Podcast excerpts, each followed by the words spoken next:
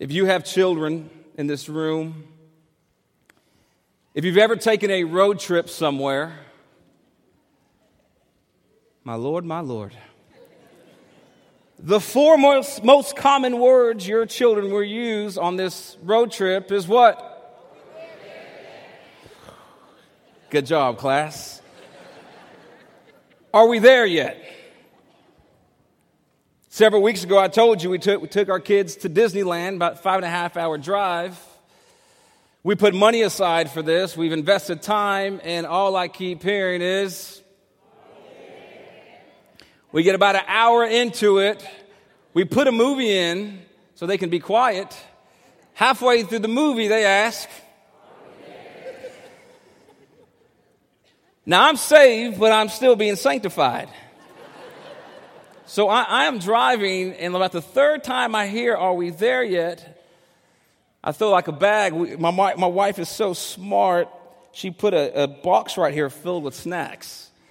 And every time I heard it, I get like a goldfish and whew, chunk it at them. we drive, whew, chunk it at them again. And I'm not going to lie, I got to the point where I got so sick of hearing it because I'm thinking, man, I'm trying to take you to a destination point where you're really going to enjoy, but if you don't shut your little mouth, we're going to turn this thing around. now, some of y'all aren't laughing, so I'm not the only sinner in the room. Parents, can, you, can I get an amen, parents? See, the ones who aren't laughing are the ones who don't have kids. They don't get it yet. You'll have kids one day, I promise, and you'll be like, that's what he was talking about. Are we there yet? And there's this patience that I had to have over time. And, and of course, we got there. and They were so excited. But the, the five and a half hours, my Lord, my Lord, it was hard. See, it's sometimes hard waiting on the things that you really desire, right? It's sometimes incredibly difficult to wait on the things that, that you know you're going to, but it's just not yet there. For the mother who is currently pregnant, when my wife was about nine months pregnant, I remember her saying, Gosh, are we there yet? Back's hurting. I'm tired of rubbing feet. Are we there yet, Lord? See, we joke about, and of course it happens to our children, but as children of God, we also have the tendency to ask God, Are we there yet? My marriage is in shambles. And I've been praying and fasting. God, are we there yet?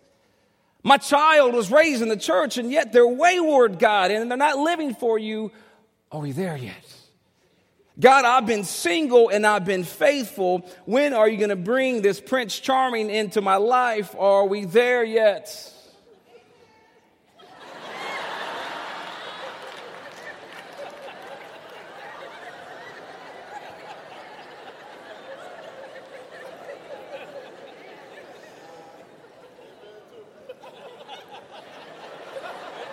Hey, I got a man up here who said amen. I got a woman back there who said amen. And we got, we got an ordained pastor right here.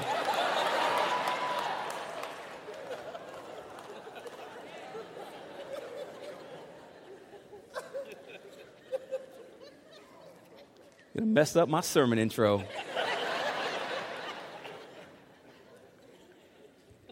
You ever been at the place, though, seriously, where you're just waiting on God and it's like He's taking too long? Yeah, honestly, you ever been there? Whether you're dealing with depression and you're just, it's hard. Or for, for the women in the room who you can't have a child, it's like, God, it's hard. Or for some of us who have addictions in your life and it's like, I can't break it. Are we there yet? And it's just, the question keeps coming God, when is this going to be enough? Or the truth is, you do all the spiritual things you know you're supposed to do. You go to church, you read your Bible, but you don't feel God, and therefore you think God is absent or silent, and you're like, Am I there yet, God? You ever been there? Paul, through the Holy Spirit, uses a character in the Bible who all of us can relate to, whether you've never read the Bible or not. You're going to hear this character and think, oh, it makes sense. I want you to look at the framework from this man's life. His name was Abraham. You see it very beginning of scripture. Paul uses Abraham and David in chapter 4 two misfits in Scripture. Not so we can boast in how great of men they were, but how we can boast in how great of a God we serve in the midst of broken men. Because both of these men, although they loved God, they were filled with sin and they were broken and they made poor decisions. But when God makes a promise, God never, ever, ever, ever, ever, ever, like OutKast said, forever, ever, he'll never break it. Do you understand what I'm saying? God will never break his promise. To the person in this room who you, you love Jesus, but you keep making mistakes and you keep messing up and you feel like you're done with. No, he has promised you, Philippians 1 6, he who began a good work in you will continue it to the day of completion. Even when you don't feel like he's working, if you're still breathing, he's still working. Because he will never leave you nor forsake you, is what Psalm 27 10 says. That is a promise. Now, I'm not talking about this other promise with this, this, this self promise stuff. You know what I'm talking about? Where people just pull stuff out of the air and this is my promise. I'm telling you this morning, if it's not from Scripture, I can't promise you it. If it's from Scripture, I'm willing to die on it. It has to be from Scripture to match the character of God. This man Abraham, who's being used in this, these six verses, seven verses, I want you to think about the timeline of Abraham. Abraham Remember, I told you he's seen as the Michael Jordan of faith to the Jews? Remember, I told you that? He wasn't even a Jew, he was a Gentile. God chose a misfit Gentile at the age of 75. I want you to think about this. At the age of 75, most of us in this room, if you're 75 or close, you're looking up, hanging, out your, hanging up your boots. Right? In Scripture, God's just getting started. For some of us, you're thinking, I'm coming towards retirement. I'm coming here. I am. No, for Abraham, God was just getting started. 75, a Gentile. He was serving other gods, by the way. Here he comes. God says, you can see this in the book of Genesis. He says, I want you to take your wife, your family, and go to a place where you do not know. I want you to sacrifice everything that you have your hands on. See, too many Christians live with closed fists when God has called us to live with open hands. You know why I believe? So he can put things in there and so he can take things out. So for Abraham, here he was having to live with open hands. God, what do you want me to do? God call him, calls him to go to an unknown land. What does he face very early on? Okay, God says, I'm to I'm to give you a promise. You're to have a lot of children, more than the stars. And he's thinking, I'm 75. What are you talking about, God? And so, so here he is with this promise that God has planted in his heart, this seed of promise. Yet here he goes. He, he, he faces a famine, a severe famine. Then what you have next is he begins to have family problems. What happens next? He and Lot, who is his nephew, have a disagreement. So they go separate ways. So now you have family problems. And then somewhere along the line, while he's trying to live faithful, he gets tired of waiting on God. Anybody ever been tired of waiting on God? Anybody been tired of waiting on God? L- listen, this is why this text is so good because Paul uses him as someone that we should copy our faith after. But listen to how jacked up he is. This might give some of us hope. God says, You're going to have a child. He gets tired of waiting on God. He's 86 years old. Listen to what happens. He and his wife get tired of waiting on God, get tired of waiting on this promise, and they begin to take matters into their own hands. And, you, and Sarah says, Hey, there is this maid servant, there is this slave, her, her, name, her name is Hagar. And so here's Abraham. Yeah, tell me more. Well, here's what I want you to do, Abraham. I want you to go have sexual relations with her. You imagine Abraham? Like, so how, how, okay, how do I do Do I act excited? Do I not act excited? What do I do here? Is this a trick? Am I being punked? What's going on? I want you to have relations with Hagar so we can have a child. Keep in mind, they knew what God had said. But they got so sick of waiting on God that they go and they have a child with Hagar, the slave servant. Now, when they have a child with Hagar, the child's name is Ishmael. That is not the promised son that God had in mind. That was the seed out of flesh, not the seed out of the spirit.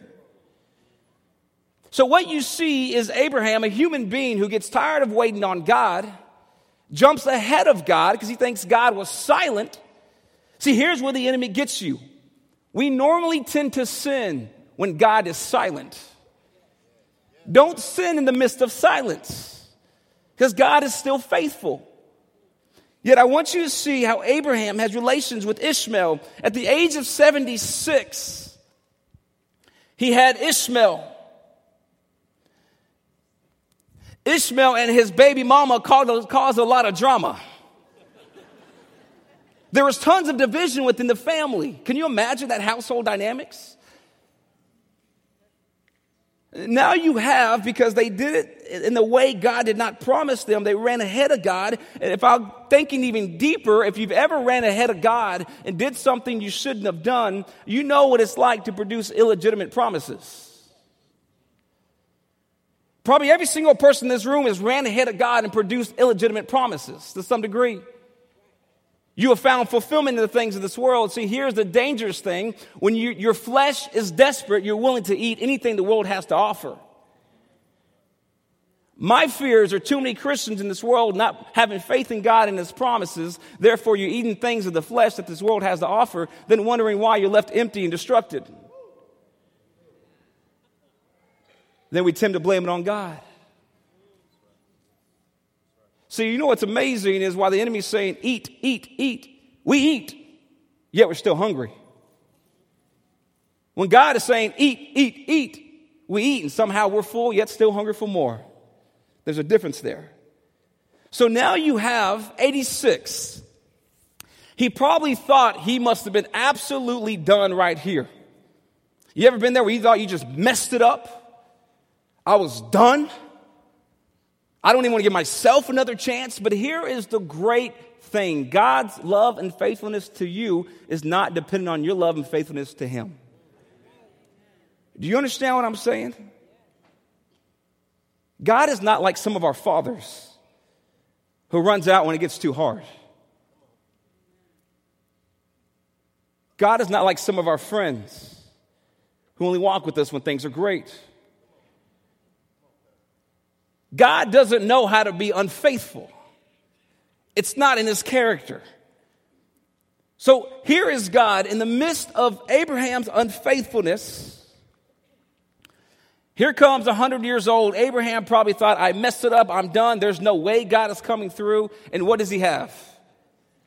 Isaac, the one God has promised him. Now, if we count this up, how many years did he have to wait for God to come through?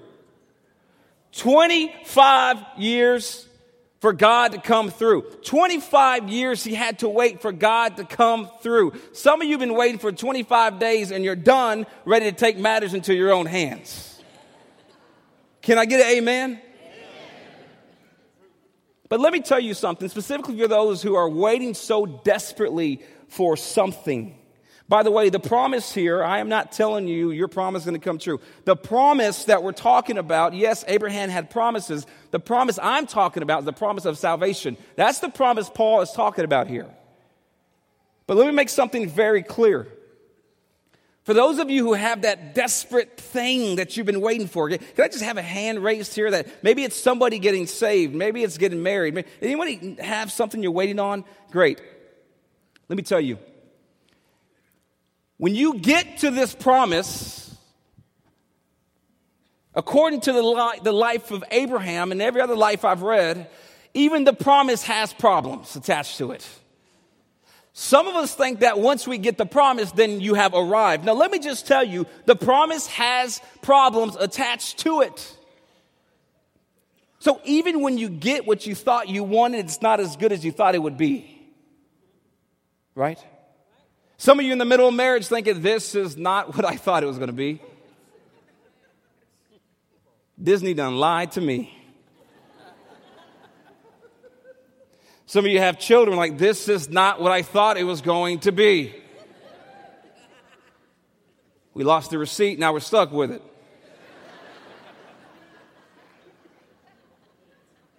Some of y'all have in laws, and well, I'll leave right there. That's why I start getting myself in trouble. He waited for 25 years.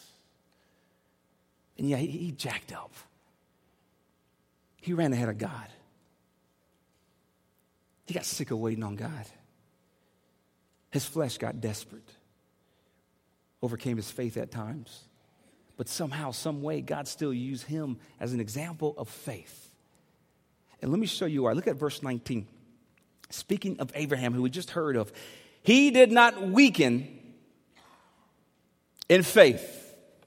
Now, I want to be sure, I know for some of you this is elementary to some extent, but, but I want to be sure we understand what faith actually is because this word is thrown around so often. Some say, Oh, I have faith this will happen. Oh, I have faith it's going to be okay. See, we interchange the word faith for wishing. Those are two separate things here. When you wish on something, it means I don't have confidence in it, but I hope it's going to happen. When you have faith in something, you say, I, I don't know when, I don't know how, I don't know what it's going to look like, but I know that I know that I know that I know that I know that He is in control and He is sovereign. There's two big differences right there.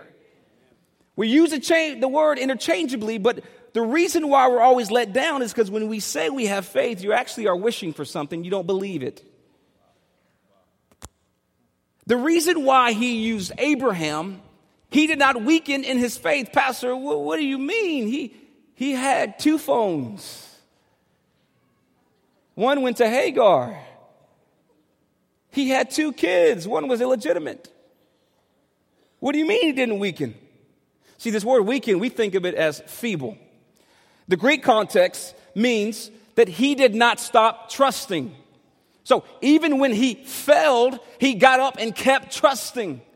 My bad, God. I got, I got ahead of you. I, I don't know what I was thinking. I failed. I messed up. Let me get back on this horse and keep going forward. So this is, he is not used as an example because he had it all together, together. He used as an example because his faith almost seemed to be supernatural, even when it didn't look like it could be possible. Well, what do you mean? Here's what I mean.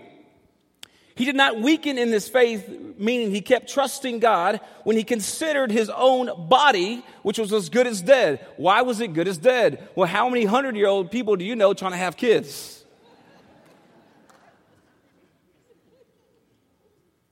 No, at that point, you're trying to get them all at the house. Hopefully, before that, but. So, I want you to listen to this he felt that his body was, was good as dead. I don't mean there was a pulse, I mean dead. Dead. Since he was about 100 years old, that's why he felt this way, or he did not feel this way. He could have because he was 100. Or here's another reason why he could have doubted God when he considered the barrenness of Sarah's womb. By the way, in this context, in this culture, they were incredibly humiliated that this woman couldn't have children. Here, it meant that there was probably something wrong with her spiritually that she couldn't have children. Maybe she was living in sin. Maybe something was wrong, but there was a reason why God wasn't blessing her. Can you imagine?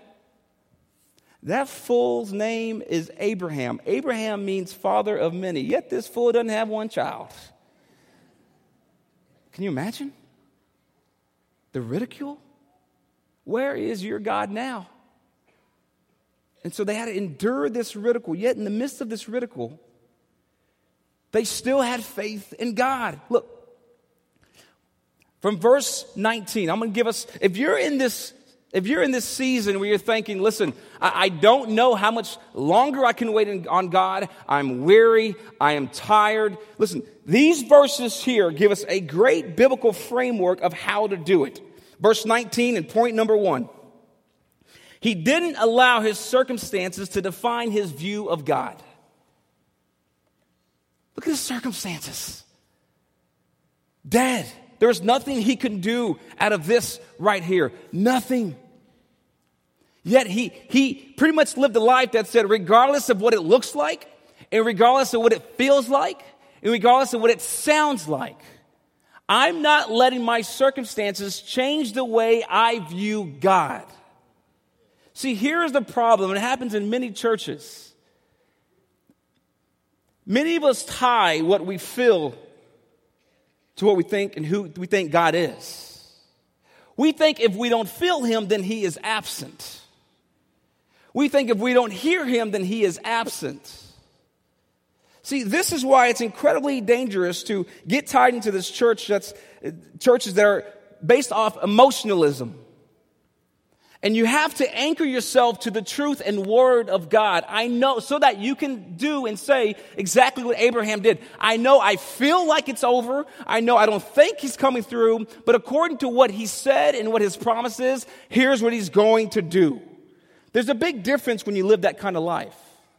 Now, I want you to see what happens when, when he moves forward. So, number one, he doesn't allow his circumstances to define his view of God. Number two, listen to this no distrust made him waver concerning the promise of God, but he grew strong in his faith as he gave glory to God. Listen to this. How did he grow strong in his faith? I got it. Don't worry about it. I studied this. He grew strong in his faith as what? He gave strong, he grew strong in his faith as what? You remember when you first uh, started dating somebody and you went home to your in laws and all you told your in laws, if you're married or if you're dating now, how great this person was? Remember? Like you just tell every great thing about them. Everything. And then your in laws are like, man, this person sounds unbelievable. I don't even know how they wanted you, but this is great. This is an answered prayer. And, and then here's what I see all the time as a pastor. Then you get married, and then you begin to live together. And you start nitpicking that stuff, the way the toilet paper is rolled, whatever direction. Who cares? Or where you leave your toothbrush or, or, or from me and my wife. Uh, I take my shoes off as soon as I get in the door because shoes represent work to me, so I just take them right off, leave them right there. By the time you know it, three days later, I got four pair of shoes in the front of the door. And like she's like, honey, the closet's right next to it. And we don't do this in my marriage, but things I always see in marriage is after you become married, you become frustrated, then usually you call the in laws, and what, what you used to say, you don't say anymore. Now it's all complaints. You know what I'm saying? And sooner or later, you can't figure out why your in laws can't stand the one you're married to. See, we have a way of changing people's view of other people by, the, by what we say. And what, what Paul is saying here, what did, what did Abraham do? He constantly praised God. Even when he think God was coming through, he constantly praised God. Even when he didn't feel God, he constantly praised God. He praised and praised and praised and praised and praised. So, what is that saying for the Christian? That even when you feel like the situation is, is beyond dead, that even then God is still worthy of our praise. And see, it was in the midst of his praise in a horrible situation that his faith began to grow. In spite of his circumstances, he praised. And look what happens next. So he gave glory to God. Why? Because he was fully convinced that God was able to do what he had promised. So, what, what he is saying here is he firmly believed in God's ability. An ability to what? What he is believing here is to the greatest manifestations you see in Scripture. Number one, we see it in Genesis God creates something out of nothing.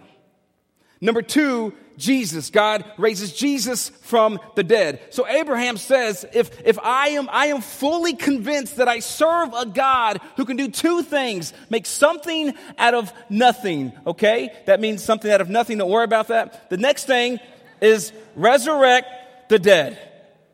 Don't worry about that.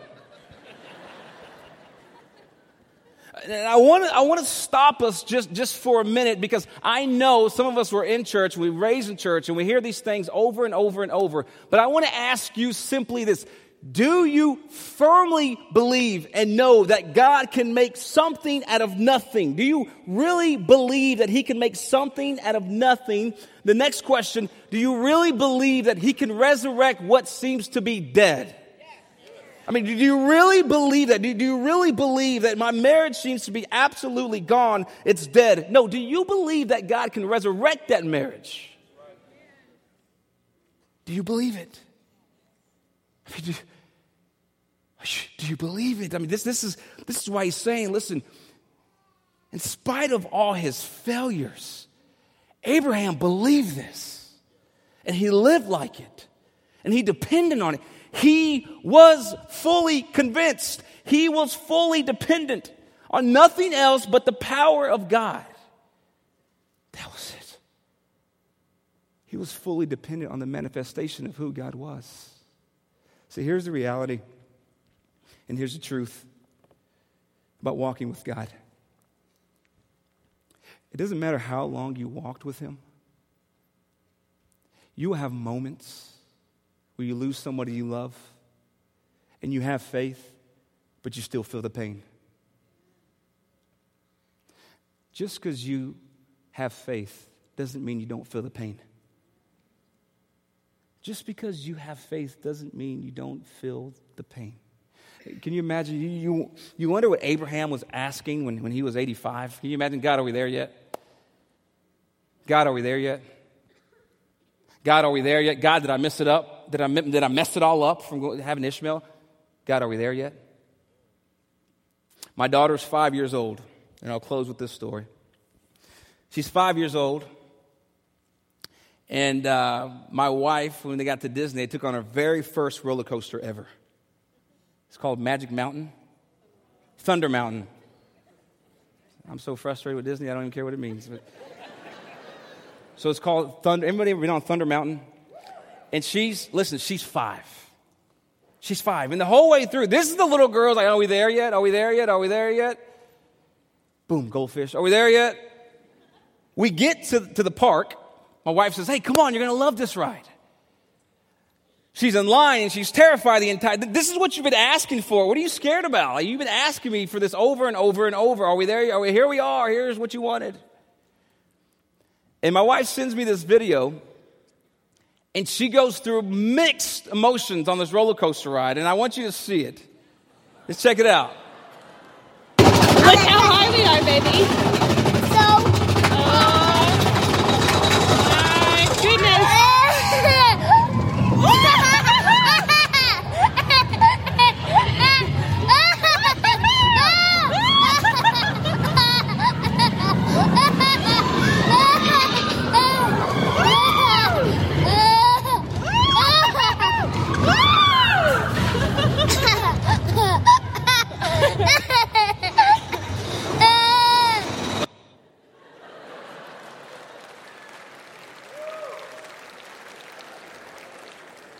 It, it, but it was, it was amazing because I'm telling you, she is wired like me. And she was like, Come on, are we there? Are we there? Are we there? We get there, and then like all of a sudden she chickens out. I'm like, Hey, isn't this what you've been asking for? But, but what I love is, is if you looked in the video, um, you'll notice that every time she was like smiling that she enjoyed it, her head came off my wife's shoulder. When her face was terrified, she leaned back in. Excitement, terrified. Excitement. You know what happened after that? Can we go again? Can we go again? Listen, when we walk with God,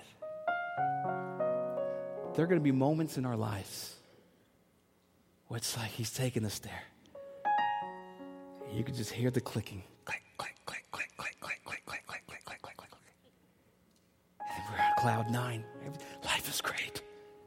God is so good. Then you get that moment where it's just all of a sudden you feel like you just.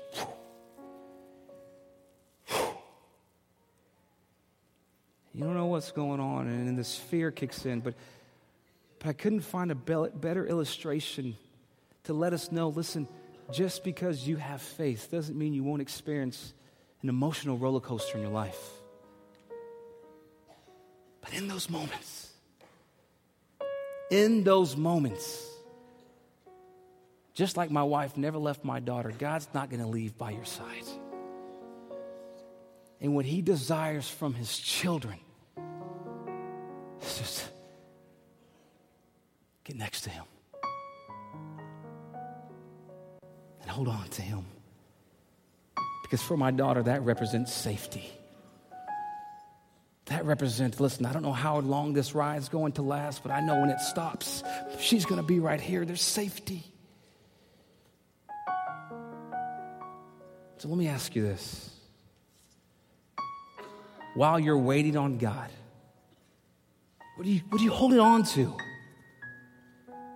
Let me just tell you, I'll, let me tell you in advance if you're holding on to anything that's not God, you will be left broken and disappointed. I promise you.